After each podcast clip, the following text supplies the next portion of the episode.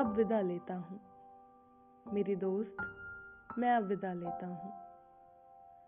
मैंने एक कविता लिखनी चाही थी। सारी उम्र जिसे तुम पढ़ती रह सकती। उस कविता में महकते हुए धनिए का ज़िक्र होना था।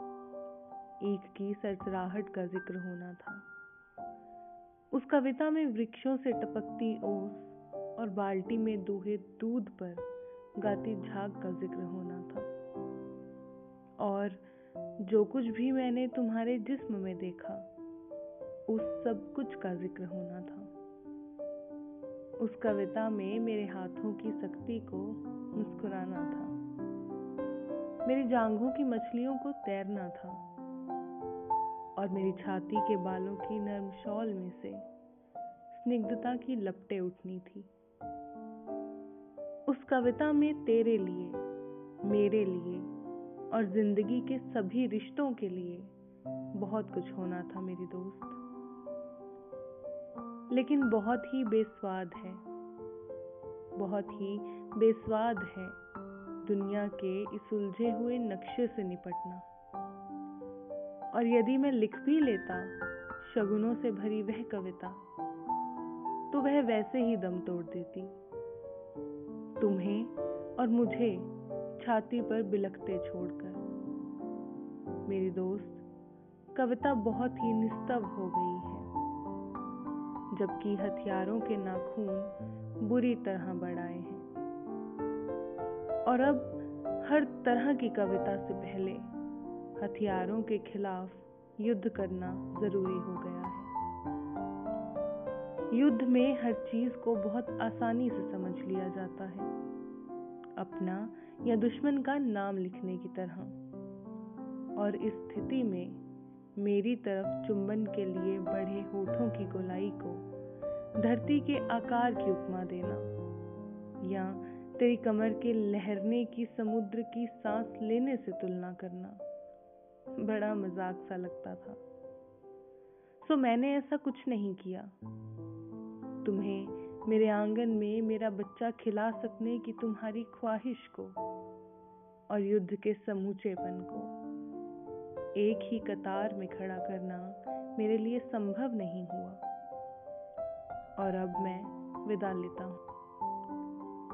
मेरी दोस्त हम याद रखेंगे कि दिन में लोहार की भट्टी की तरह तपने वाले अपने गाँव के टीले, रात को फूलों की तरह महक उठते हैं और चांदनी में पगे हुए ईख के सूखे पत्तों के ढेर पर लेटकर स्वर्ग को गाली देना बहुत संगीतमय होता है। हाँ ये हमें याद रखना होगा, क्योंकि जब दिल की जेबों में कुछ नहीं होता, याद करना बहुत ही अच्छा लगता है। मैं इस विदाई के पल शुक्रिया करना चाहता हूँ शुक्रिया करना चाहता हूँ उन सभी हसीन चीज़ों का, जो हमारे मिलन पर तंबू की तरह तनती रही। और उन आम जगहों का, जो हमारे मिलन से और हसीन हो गई। मैं शुक्रिया करता हूँ। अपने सिर पर ठहर जाने वाली तेरी तरह हल्की और गीतों भरी हवा का, जो मेरा दिल लगाए रखती थी तेरे इंतज़ार में। रास्तों पर उगी हुई रेशमी घास का, जो तुम्हारी लड़जाती चाल के सामने हमेशा बिछ जाता था।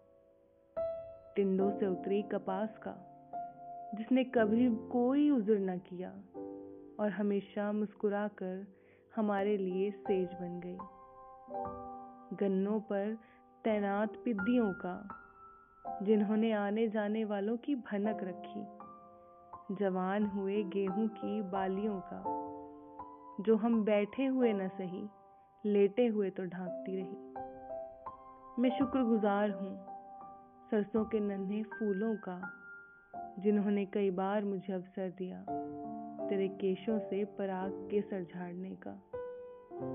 मैं आदमी हूँ, बहुत कुछ छोटा छोटा जोड़ कर बना हूँ, और उन सभी चीज़ों के लिए जिन्होंने मुझे बिखर जाने से बचा रखा। मेरे पास आभार है। मैं शुक्रिया करना चाहता हूँ। प्यार करना बहुत ही सहज है। जैसे कि जुल्म को झेलते हुए खुद को लड़ाई के लिए तैयार करना। या जैसे गुप्तवास में लगी गोली से किसी गुफा में पड़े रहकर जख्म के भरने के दिनों की कल्पना करना। प्यार करना और लड़ सकना। जीने पर ईमान ले आना मेरी दोस्त, यही हो। धूप की तरह धरती पर खिल जाना और फिर आलिंगन में सिमट जाना। बारूद की तरह भड़क उठना और चारों दिशाओं में गूंज जाना। जीने का यही सलीका होता है। प्यार करना और जीना उन्हें कभी नहीं आएगा। जिन्हें ज़िंदगी ने बनिया बना दिया। जिस्म का रिश्ता समझ सकना, खुशी और नफरत में कभी भी लकीर ना खींचना, ज़िंदगी के फैले हुए आकार पर फिदा होना, सहम को चीर कर मिलना और विदा होना। बड़ी शूरवीरता का काम है मेरी दोस्त। मैं अब विदा लेता हूँ। तू भूल जाना मैंने तुम्हें किस तरह पलकों में पाल कर जवान किया, कि मेरी नज़रों ने क्या कुछ नहीं किया तेरे नक्शे की धार बांधने में, कि मेरे चुंबनों ने कितना खूबसूरत कर दिया तेरा चेहरा, कि मेरे आलिंगनों ने तेरा मोम जैसा बदन कैसे सांचे में ढाला। तू यह सब भूल जाना मेरी दोस्त, सिवाय इसके कि मुझे जीने की बहुत इच्छा थी, कि मैं गले तक ज़िंदगी में डूब जाना चाहता था। मेरे भी हिस्से का जी लेना, मेरी दोस्त। मेरे भी हिस्से का जी लेना। अब मैं विदा लेता हूँ। मेरी दोस्त, मैं अब विदा लेता हूँ। अवतार सिंह संधू पाश की लिखी कविता, अब विदा लेता हूँ।